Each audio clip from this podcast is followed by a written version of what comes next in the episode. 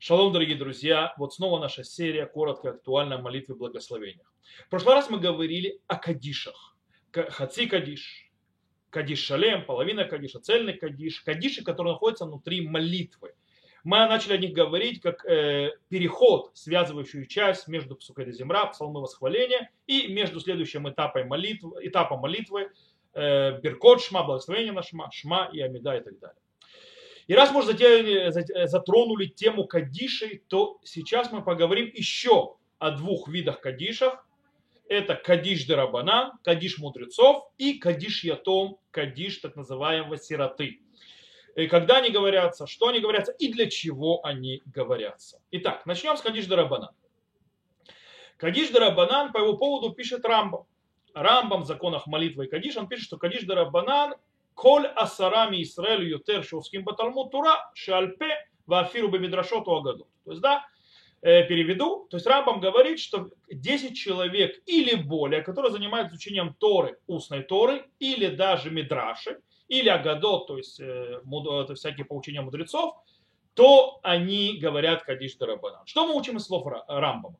Рамбам объясняет, что только если 10 человек вместе изучали Тору, говорили стихи из Торы, говорили Мидраши, говорили Мишна или что-нибудь в этом роде, то только тогда они имеют право говорить Кадиш Дарабанан, то есть Кадиш, у которого есть еще вставка Аль-Рабанан, Аль-Талмидон, то есть за мудрецов и учеников его, у их и так далее, и так далее, и так далее.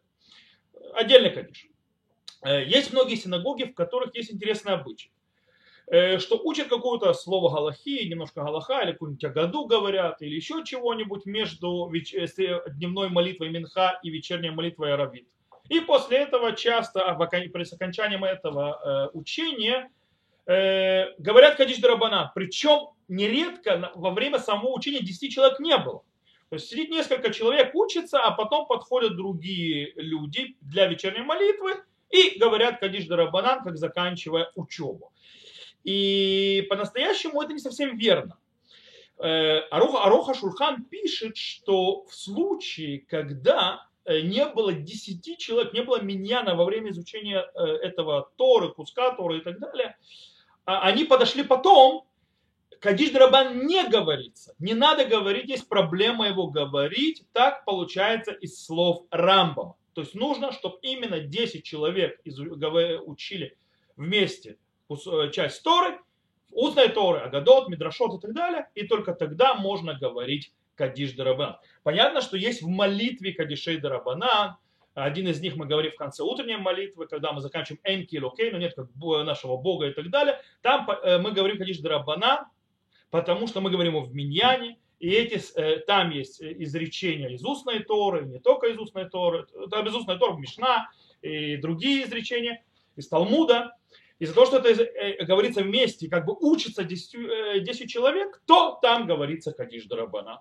Есть в Шаббат Бемема Дликин, то есть это в принципе целый перек, то есть целая глава Мишны в трактате Шаббат, который говорится, там тоже Кадиш Дарабан. И понятно, что там Миньяне говорили, и все нормально. Когда же нет Миньяна, то Кадиш Дарабанан не говорится. Итак, я думаю, что мы немножко разобрались Кадиш Дарабанан, когда вы говорите, когда нет. Есть еще один кадиш, который присоединяется, скажем так, к видам кадиша, кроме кадиш хаци кадиш, кадиш шалем, кадиш дарабанат мы сегодня обсудили, это кадиш ятом. Или так называемый кадиш сироты, кадиш, который говорят люди, находящиеся в трауре. Изначально этот кадиш был установлен э, для тех, кто не умеет молиться и быть хазаном. И говорить те кадиши, которые говорят во время молитвы, чтобы они тоже могли сказать кадиш.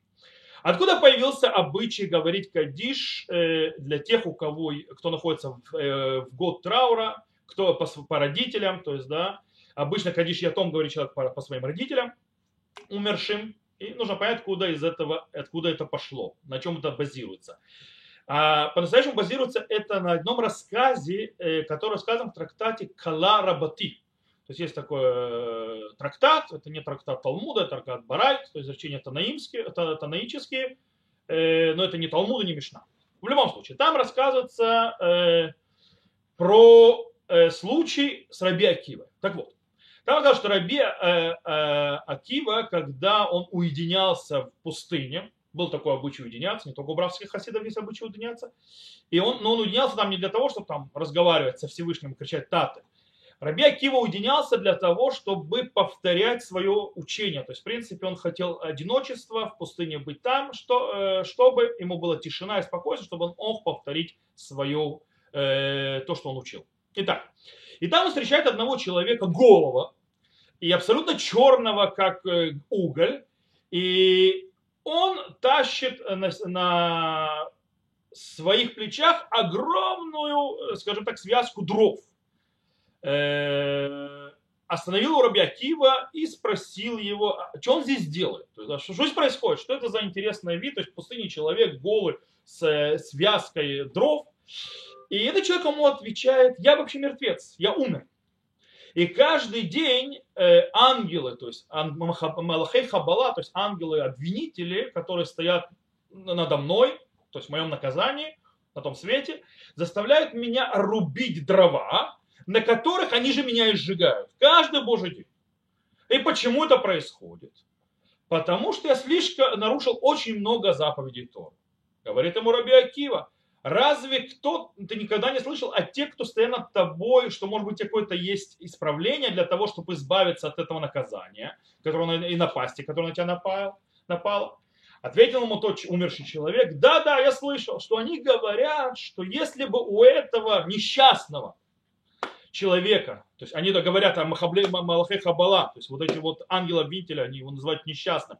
Говорят, если бы у него был сын, который находился внутри общины и говорил бы Кадиш, и говорил бы Бархуй Ташема Мавурах, благословите Господа Благословенного, и э, э, община бы отвечала бы за ним. Ешмей рабами вурах, то есть отвечала бы, то есть и будет имя его великое, то есть благословенное, это в Кадише. Или отвечала Баруха Шема Мавурах, то есть да, благословен Господь благословенный на призыв к Барху, то сразу же мы освободили бы его от этого наказания. Угу. Сказал Раби Акива, э, спросил этого человека, а где он живет, то есть где, откуда он, э, где, он, где его город, откуда он пришел и так далее.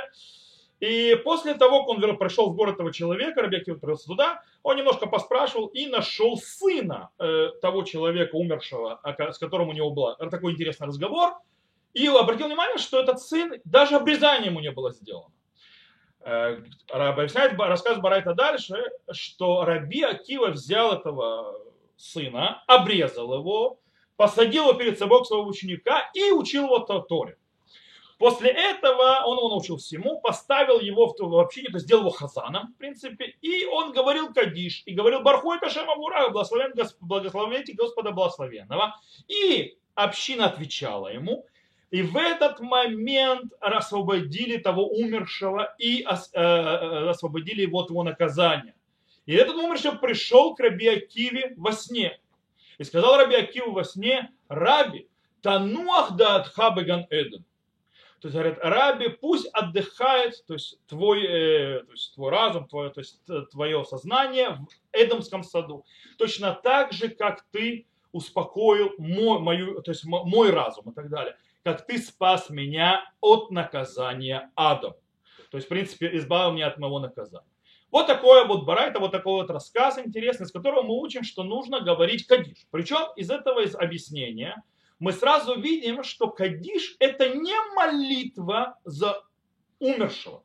У кадиш, э, воспринимать кадиш как молитву за умершего, это ошибка, глубокая ошибка.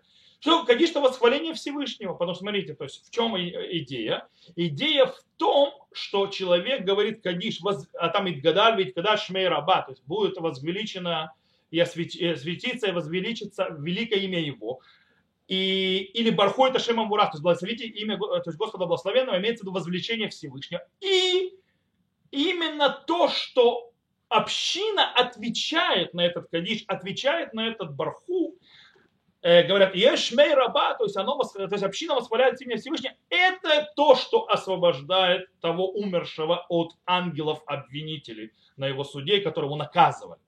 То есть, в принципе, Кадиш – это не молитва за душу умершего, а Кадиш – это, э, скажем так, плюсы э, на суде у Всевышнего для человека, который ушел. Это схуд, то есть заслуги, которые поднимаются к тому человеку, который уже ушел, для того, чтобы облегчить, если у него есть наказание, и отправить его как можно быстрее в Ган-Эден.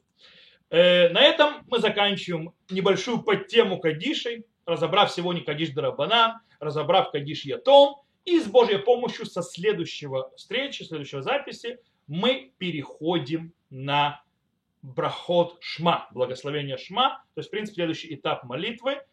Так что на этом все. До скорой встречи. Увидимся.